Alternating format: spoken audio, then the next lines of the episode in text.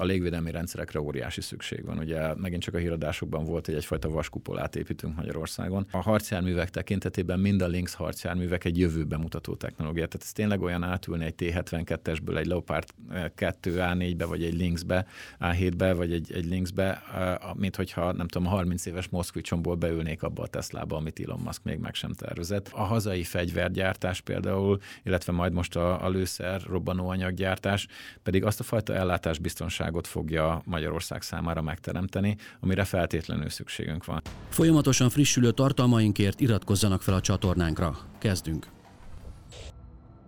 Tisztelettel köszöntöm Önöket a Mandiner Világrend 5. adásában. Maráci Tamás vagyok, a Mandiner újságírója, és a mai témánk pedig hogyha nagyon gyorsan és egy mondatba össze akarnám foglalni, akkor milyen lesz a közeljövő magyar hadserege? Haderőfejlesztésről lesz szó. Vendégem pedig Porkoláb Imre, dandártábornok, a magyar Honvédelmi Minisztérium innovációért felelős miniszteri biztos. Köszönöm szépen, hogy elfogadta a meghívást. Jó napot kívánok! Amikor önt néhány hónappal ezelőtt kinevezték, és ez a titulusa, amit most elmondtam, akkor ugye az embernek sokaknak beugorhatott az, hogy ez a, ez a védelmi innováció kifejezés, ez egészen pontosan mennyivel több annál, vagy mennyivel kevesebb, hogy a magyar haderő fejlesztésnek az új irányait meg kell találni, és az új hangsúlyait. Tehát ez egyenlő, ekvivalens fogalom ezzel, vagy egy kicsit kevesebb több?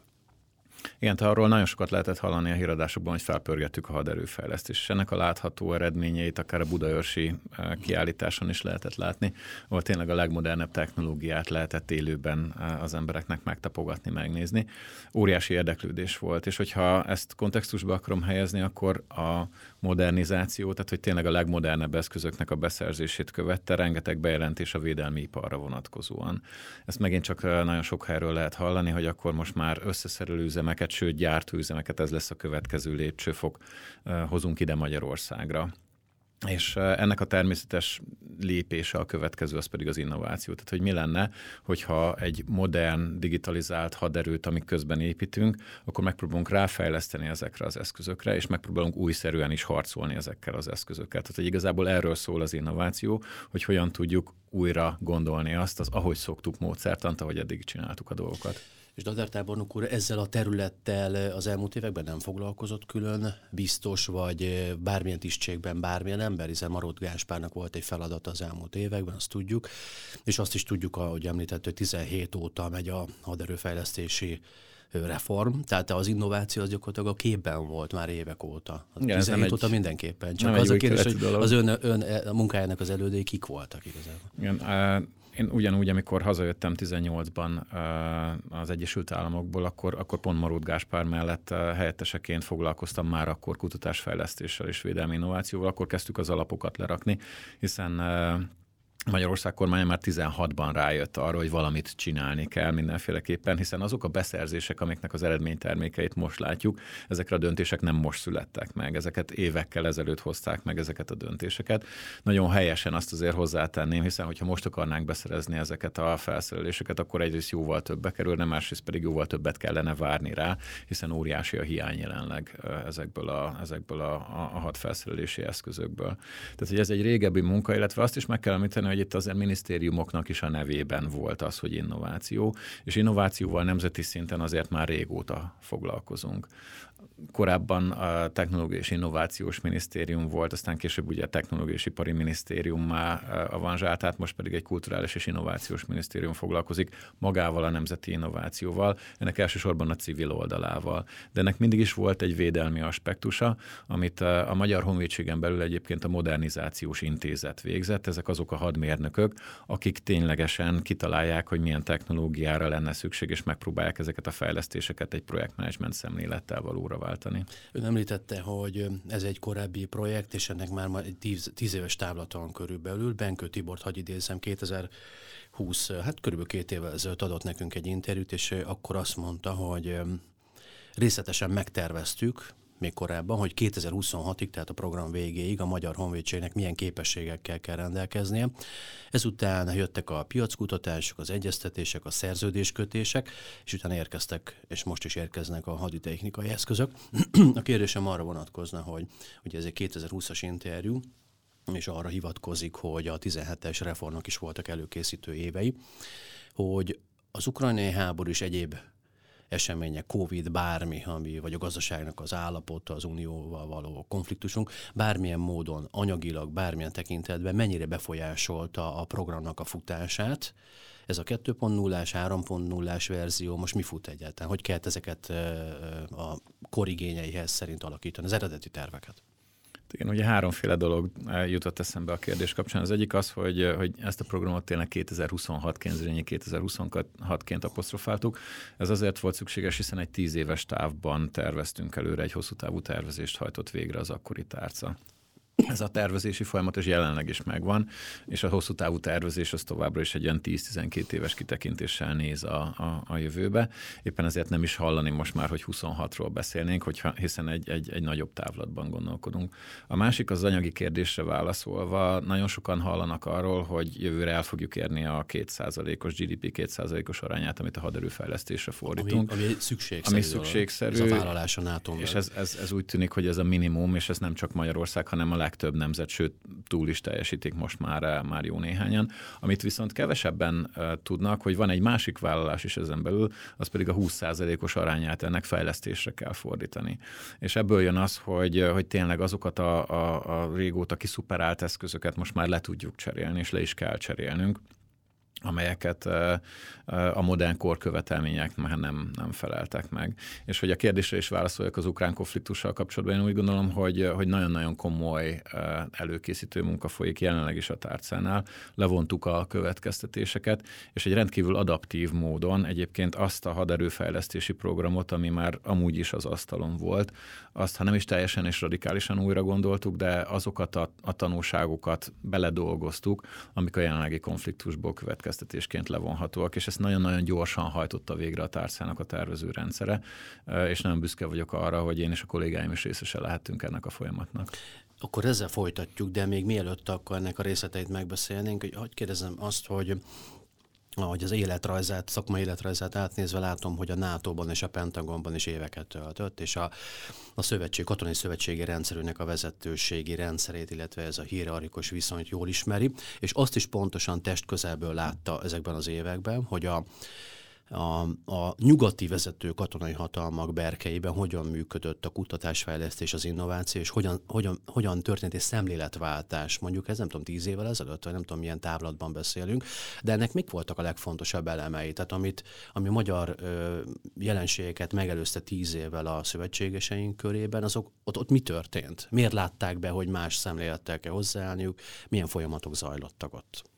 Én néhány mérföldkövet azért felsorolnék. Én eh, négy évig dolgoztam a NATO szövetséges transformációs parancsnokságon, ez az Allied Command Transformation. Egyébként azok számára, akik a NATO-t nem ismernék így részleteiben, elmondanám, hogy két stratégiai parancsnoksága van a NATO-nak. Az egyik Monsban, Belgiumban található, ez a folyó műveleteket irányítja. Ezek általában eh, ők ugye kb. 12 hónapra terveznek előre, felkészítik a köve, soron következő erőket, és az éppen folyó műveleteket eh, felügyelik és irányítják.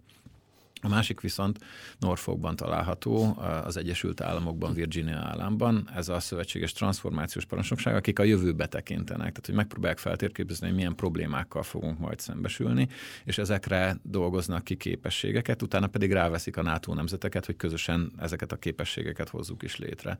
Én itt töltöttem el négy évet, majd utána a stratégiai parancsnok képviselője kiválasztott, hogy legyek az ő személyes képviselője a Pentagonban, és három évet töltöttem el ott.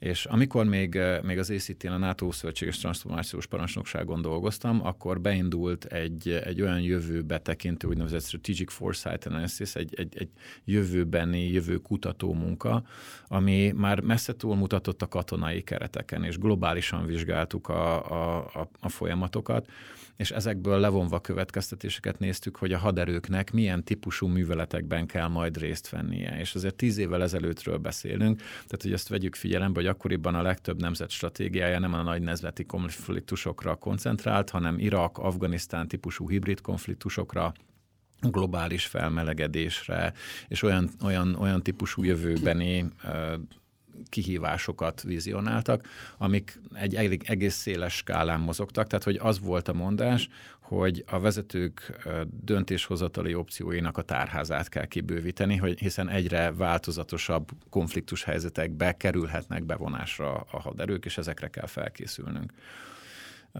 Egy másik érdekes mérföldkő, amikor a Pentagonba kerültem, és ott egy, egy Ashton Carter nevezetű védelmi miniszter került akkor pozícióba, és érdekes módon akkoriban a Pentagon 72 milliárd dollárt költött csak kutatásfejlesztésre. Ez egy óriási összegnek tűnik, de ő rájött, hiszen az üzleti életből jött, hogy csak a szilícium völgyben egyébként négyszer ennyi befektetés kerül a kisvállalatokhoz, startup vállalkozásokhoz. És megfordulni látszott egy olyan trend, tehát hogy már nem a, a DARPA, mint a, a, a Pentagonnak a szupertitkos kutatóintézete volt az, aki ténylegesen ugye feltalálta a GPS-t is, vagy az internetet, illetve más nagyon-nagyon komoly dolgokat, viszi a prímet, hanem rájöttek, hogy, hogy rengeteg kisvállalkozás úgynevezett kettős hasznosítású technológiákat is fejleszt, amiket mindenféleképpen érdemes a védelmi szektorból is megnézni, hogy alkalmasak lehetnek-e nekünk is, és akkor egy nagyon pici egységet elküldtek völgybe, hogy nézze meg, hogy egyáltalán mi folyik ott, és hogyan lehet partnerségre lépni ezekkel. Tehát, tehát a bizonyos területeken a polgári vagy civil hasznosítású technológiák megelőzték a katonai fejlesztéseket, mert ugye az, az a, a mainstream vélemény arra, hogy a katonai fejlesztések mindig előrébb járnak. Jól értem? Tehát igen, akkor hát, az, hogyha, hogy ha, csak a... szektorokból be lehet hozni új invenciókat. Akkor igen, hát csak a GPS-nél maradunk, ugye a katonai oldal föltalálta a GPS technológiát, már tíz éve használtuk mi katonák, amikor civil változatok először lebutítva, majd egyre nagyobb pontossággal, de megjelentek például a gépjárművekben.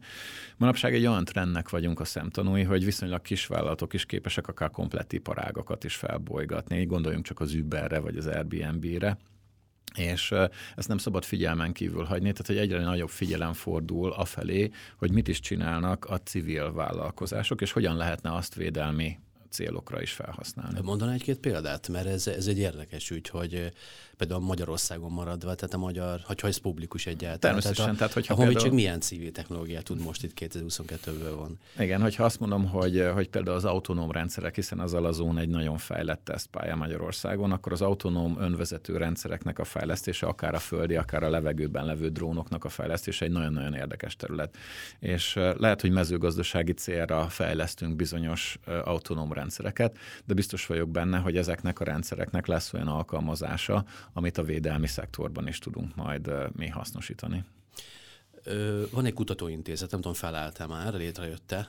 A kutatóintézet felállítása folyamatban van. Ez ennek egy, ön lesz a vezetője? Igen, ennek én leszek a vezetője, és, és valószínűleg jövő év elején már, már konkrétumokról is beszélhetünk.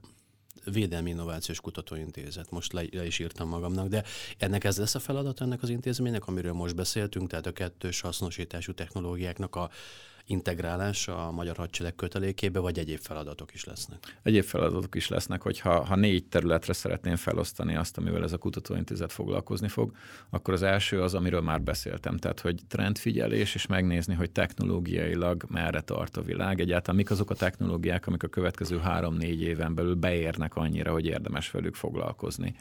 A második fontos feladat az inkubáció és az innováció jó értelemben vett felkarolása, az egyetemekkel, kutatóintézetekkel fogja fölvenni a kapcsolatot annak érdekében, hogy kommunikálni tudjon a HM tárca, hogy mire van szükségünk. Tehát, hogy azokat a fókuszterületeket, amiket mi fejleszteni szeretnénk, ezeket úgymond, úgymond kidobjuk az innovációs ökoszisztémába, és ott megnézzük, hogy kik azok, akik ténylegesen foglalkoznak ezekkel a, ezekkel a témákkal. A harmadik, a legfontosabb, hogy amikor már egy, egy prototípuson túl vagyunk, akkor hogyan tudjuk fölkarolni és segíteni a cégeket, annak érdekében, hogy akár a technologizálásig, vagy a tömeggyártásig is eljussanak, ugyanis a cél az továbbra is az, hogy a magyar honvédséget ütőképesebbé tudjuk tenni, a magyar katonát segítsük ezekkel a felszerelésekkel, és a lehető legnagyobb mértékben hazai gyártású termékekkel szereljük fel a katonákat.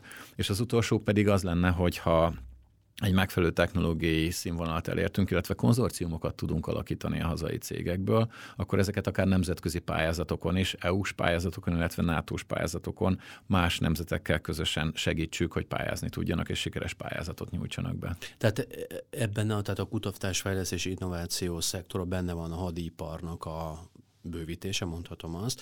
És ugye itt Zalaegerszegen a Rheinmetall elkezd a Lynx harcjárműveknek a gyártását. De vannak még ilyen projektek a tarsolyban? Tehát ugye ez egy óriási, ez egy óriási lépés nyilvánvalóan. Itt egy ilyen szárazföldi kontingensnek a szárazföldi harcjárművekkel való megtámogatása, ez egy új dimenziót nyit a Magyar Honvédség életébe.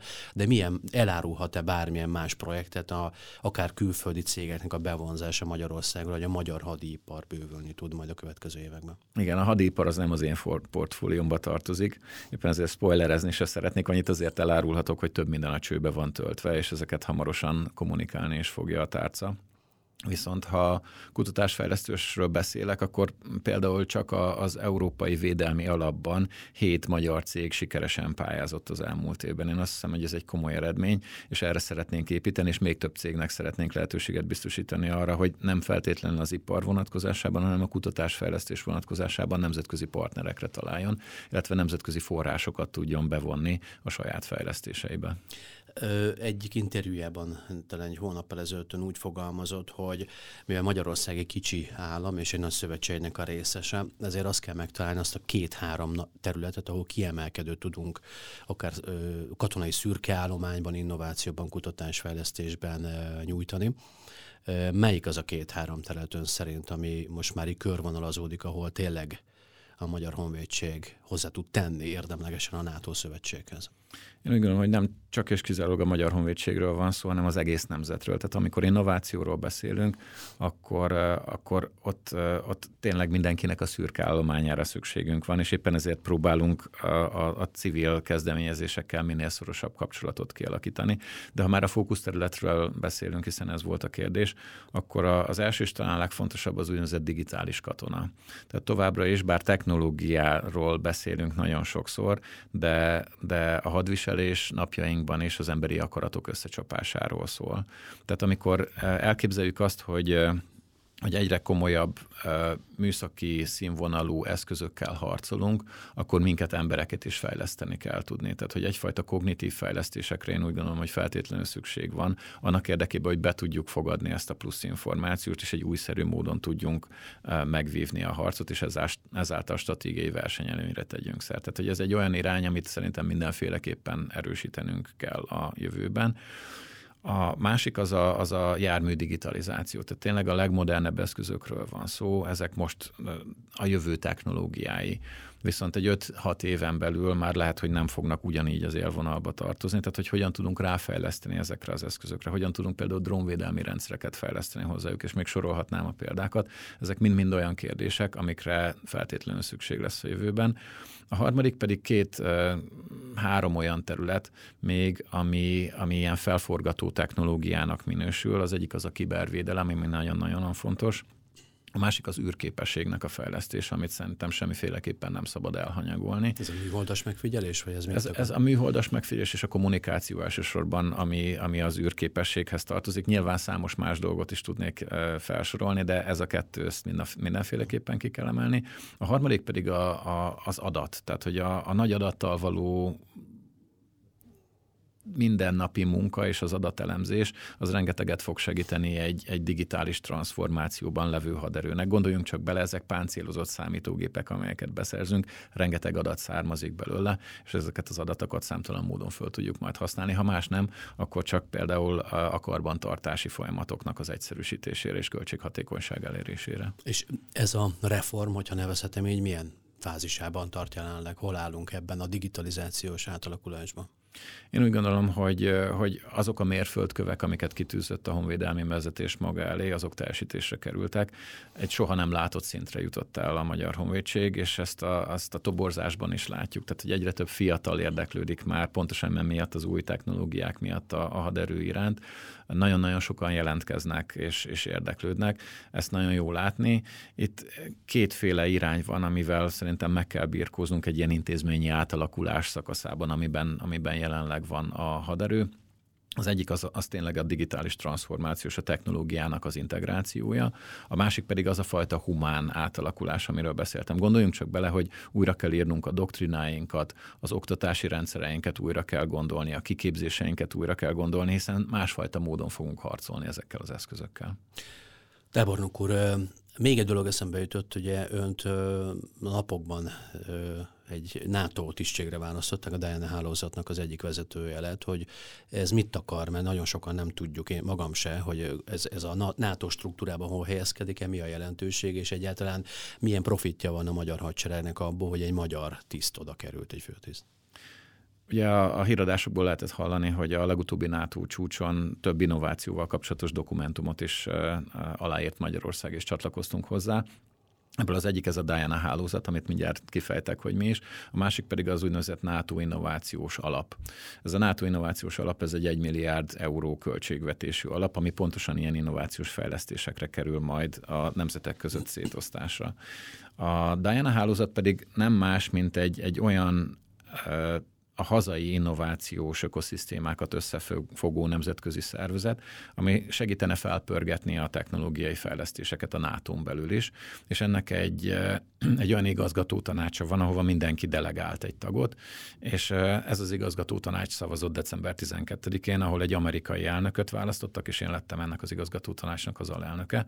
A feladatom az lesz, hogy a NATO felső vezetésével, illetve a, a Diana-nak a, a, a mindennap mindennapi ügyeit végrehajtó operatív igazgatójával tartsuk a kapcsolatot, meghatározzuk a stratégiai irányokat és azokat a kihívásokat, amik szintén meg fognak jelenni. Tehát, hogy hamarosan a korábban említett Viki, eh, vagyis a Védelmi Innovációs Kutatóintézet fogja kommunikálni azokat a NATO kihívásokat is, amire egyébként magyar startupok vagy kisvállalkozások is jelentkezhetnek, és őket egyébként finanszírozni is fogja ez a szervezet, tehát hogyha az ötleteikkel el szeretnének menni ilyen ötletversenyekre, stb. csatlakozni szeretnének ezekhez a fejlesztésekhez, akkor erre is lehetőség lesz. Köszönöm szépen, hogy ezt megosztotta, és akkor én azt kérném még öntől, a, a lényegi dolgot még a végére hagytuk egyébként, hiszen hogyha úgy kezdtük az adást, hogy milyen lesz a közeljövő magyar hadsereg, akkor térjünk vissza ahhoz a, a, a vonalvezetéshez, ahol a beszélgetést elkezdtük, hogy az ukrajnai háború hogyan módosította, tehát a 17-ben elindult haderőfejlesztés, és akkor arra kérném, hogy, hogy konkrét képességeket nevezzem meg, ahol elodázhatatlanná vált a képességeknek a gyors megteremtése és a harci eszközök beszerzése a külföldi, illetve szomszédunkban lévő katonai fenyegetés hatására. Igen, én, én kezdeném az alapokkal, ugyanis vannak dolgok, amik a haderőben nem változnak, ez pedig hiszen óriási, nagyon régi hagyományra mehetünk vissza, és, és egyfajta katona nemzet vagyunk. Tehát, hogy az a fajta elkötelezettség, bátorság, amivel a katonáink szolgálják a hazájukat most már tényleg évszázadok óta, ez a jövőben sem változik. Tehát, hogy vannak dolgok, amik nem változnak, ezekre nagyon jól tudunk alapozni egyébként. Ez, ez egy versenyelőny szerintem Magyarországon. Amit viszont tapasztalatként le kell vonnunk, hogy a csapásmérő képesség, illetve bizonyos esetben az úgynevezett situational awareness, vagyis a helyzetfelismerő képesség, az nagyon-nagyon fontos. És itt nem megteremteni kell ezeket a képességeket, hiszen a magyar haderő rendelkezik ezekkel a képességekkel, hanem fejleszteni kell őket. És a csapásmérő képességnél azt látjuk, hogy a hagyományos tüzérségi eszközökön kívül megjelentek a különböző drón technológiák, az úgynevezett loitering munition, ami a levegőben lévő ilyen kamikáze drónoknak nevezett eszközök, amik mindenféleképpen a páncéltörő képesség terén óriási előrelépést jelentenek. A drón technológiát számos módon használják, nem csak felderítésre, hanem például megnézni a csapásokat, hogy, hogy, hogy egyáltalán milyen hatásfokkal hajtották végre. A túlélő képességnél pedig az erők széktagozódása, a mozgási útvonalaknak a biztosítása, megőrzése nagyon-nagyon fontos. És éppen itt jön be például akár egy űrtechnológia is, amikor a föld megfigyelést használjuk arra, hogy a saját erőinket, az ellenséget jobban azonnal meg tudjuk figyelni, hogy mi történik, és ezt az információt szétosztva a saját csapataink között akár decentralizáltabban is végre tudjuk hajtani a műveleteket. És ez egy másik tapasztalat, amit látni lehet, hogy elsősorban a vezetési központokat pusztították az orosz oroszok az ukránoknál, de mégis képesek voltak decentralizáltabb műveletekkel tovább folytatni a, a, a műveletet, és elosztani az információt az alárendelt parancsnokokhoz. Ez egyébként nem egy új keletű dolog.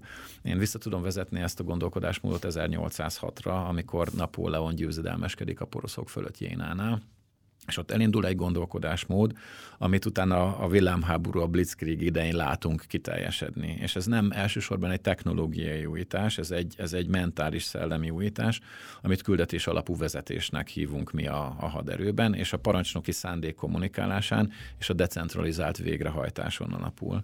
És én úgy gondolom, hogy ha a jövő haderejéről beszélünk, akkor egyre inkább a kisalegységekre helyeződik a hangsúly.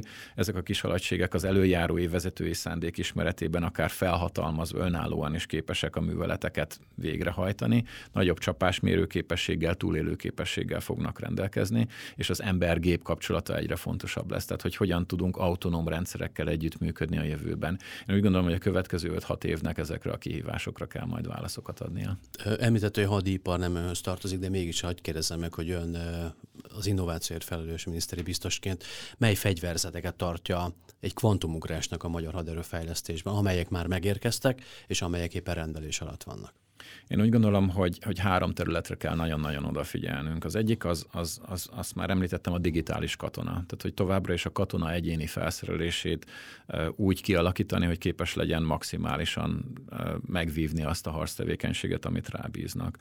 A második feladat az az, az úgynevezett komplettírozás, amikor a jelenlegi eszközöket össze kell kötni egymással, hiszen ezeket integrálni kell a jelenlegi rendszerbe, és hogyha egy új technológiát behozunk, annak az integrációja egy nagyon-nagyon komoly feladat. A harmadik az, amire valószínűleg ön is gondolt, a kvantumugrás, amikor, amikor ö, olyan kibervédelmi képességekről, információs műveletekről, űrképességekről beszélünk, amiket viszont jelentős mértékben fejleszteni kell a jövőben, annak érdekében, hogy ez a fajta vezetői szándékon és decentralizált végrehajtáson alapuló uh, hadviselés megvalósulhasson és kiteljesedhessen a Magyar Honvédségben. Igen, én igazából a konkrét had, had, harcászati eszközökre vagy rendszerekre gondoltam, hogy mely, melyek azok a modern technikák, amelyeket beszereztünk külföldről, illetve befogunk a következő években, amely ön személyes véleménye szerint egy minőségi átütő lépést jelentenek a, a tekintetben Magyarország néhány éven belül tényleg egy olyan hadsereggel rendelkezik, amely európai viszonylatban, régiós viszonylatban is egy modern hadseregnek minősül. Akkor megemlítenék ezek közül hármat vagy négyet. Az egyik, hogy a légvédelmi rendszerekre óriási szükség van. Ugye megint csak a híradásokban volt, hogy egyfajta vaskupolát építünk Magyarországon. Ez, ez nagyon-nagyon fontos, hiszen gondoskodnunk kell a saját légtérvédelmünkről, teljes nemzeti szinten. A második, hogy a, a harcjárművek tekintetében mind a Lynx harcjárművek egy jövőbe mutató technológia. Tehát ez tényleg olyan átülni egy T-72-esből egy Leopard 2 A4-be, vagy egy Lynxbe, A7-be, vagy egy, egy Lynxbe, mint hogyha nem tudom, a 30 éves Moszkvicsomból beülnék abba a Teslába, amit Elon Musk még meg sem tervezett. Ez egy, ez egy óriási, több generációs ugrást biztosít a, a, a katonák számára. A harmadik pedig, hogy, hogy, hogy a hazai fegyvergyártás például például, illetve majd most a, a lőszer robbanóanyaggyártás pedig azt a fajta ellátásbiztonságot fogja Magyarország számára megteremteni, amire feltétlenül szükségünk van, hiszen itt, hogyha ha, ha ténylegesen egy, egy háborús helyzet alakulna ki, akkor feltétlenül szükségünk van arra, hogy legalább alap dolgokban, mint például a kézi fegyverek, saját magunk is önellátóak legyünk, és képesek legyünk saját magunk gyártani ezeket az eszközöket. Melyik az az év, amit, hogyha meg kéne nevezni, biztosan megnevezhető, hogy a magyar hadsereg képes a Magyarország területi integritását biztosítani és ütőképes védelmet biztosítani Magyarország számára. 26-28 egyébként Benkő Tibor ezeket az éveket jelölte meg, hogy nagyjából befejeződik az a reform, amikor tényleg gyakorlatban feláll egy olyan hadsereg, amely képes a terület megvédésére.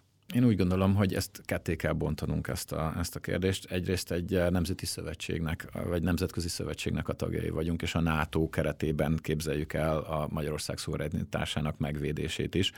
És eh, a NATO keretében bármikor képesek vagyunk ezt végrehajtani, nyilván a NATO csapatok befogadásával, és ők, ők kiegészítve. De hogyha a magyar haderőre térünk ki, akkor ez a predikció nagyjából uh, szerintem helytálló. Azzal egészíteném ki, hogy, hogy olyan soha nem lesz, hogy hogy, hogy teljes mértékben felkészült egy haderő, hiszen ezt a folyamatot soha nem hagyjuk abban. Óriási mértékben fejlődik a technológia, és mire eljutunk majd 28-ra, akkor újabb képesség összetevőket fogunk majd felfedezni, amiket építenünk kell, és mindig egy magasabb szintre fogunk eljutni szerintem. De a, nagy, a munkadandári az most zajlik. Ugye? A munkadandári most zajlik. Az egy foltozgatás lesz majd, ha haladni majd a korral, de most, most zajlik ezekben az években az, amikor tényleg egy strukturális változás, Így van. minőségi változás történik. De még egy dolog, és itt a beszélgetésünk végén, hogy említette a kollektív védelmet, hogy egy nagy szövetség része vagyunk, és az, hogy a kétszázalékos GDP arányos vállalásunkat már elértük, vagy elérjük, és hogy többre lesz szükség a háborús helyzet miatt de ugye a kérdés az, hogy Magyarországnak egy kis államnak, egy 10 milliós államnak elegendő-e abban bíznia, vagy más államoknak, akik a, a védelmi rendszernek a részei, szövetségnek a részei, hogy ez a kollektív védelem bármikor aktiválható, és az erős amerikai hadsereg bármikor meg tud minket segíteni. Vagy pedig egy olyan világba kezdünk beleérni, amikor ezeknek az államoknak komolyan el kell gondolkodni, hogy a nagy testvér segítsége mellett, amire számíthatunk, tényleg élethalál kérdés az, hogy a minden nemzetállam megteremtse a saját ütőképes valóságon működő hadseregét. Én gondolom, hogy ez a két kérdés ez nem zárja ki egymást Igen. egyébként, mert mert a NATO-ban sem kell úgy elképzelni a dolgot, hogy azonnal rögtön első pillanatban megérkezik úgymond a segítség. Tehát egy nemzetállam számára, és ez nem csak Magyarország, hanem bármelyik NATO tagország számára, a nemzeti szuverenitás biztosító képesség megteremtése az elsődleges, és Magyarországon is ez a fajta gondolkodás hatja át a, a stratégiai építést, és ebbe az irányba haladunk, hiszen az állampolgárok megvédése az egy első számú feladat, és ezt az első pillanattól kezdve biztosítanunk kell. Természetesen bízunk abban, hogy, hogy olyan szintű nemzeti erő kerül kialakításra, ami képes kitartani addig, amíg a Nemzetközi Szövetség is segítséget nyújt számunkra. Köszönöm szépen, hogy itt volt. Én azt hiszem, hogy a beszélgetésünk végére értük, és teljes kép alakult, és akkor jó munkát a megbízás. Tehát ugye kétféle megbizatása van, úgyhogy Magyarországon és a nemzetközi viszonyrendszerben. Köszönöm szépen, hogy bejött hozzánk. Köszönöm szépen a lehetőséget. Kedves hallgatóink, nézőink, Porkolány Bimre dandártábornokot hallották. Ez volt az év utolsó adás, úgyhogy mindenkinek boldog új évet kívánok 2023-ra, tehát 23-ban ezt az adást és ezt a műsort is folytatjuk. Minden jót, viszont hallásra, viszont átásra. Ha tetszett a videónk, iratkozzanak fel a csatornánkra, és kövessék a Mandinert minden lehetséges fórumon.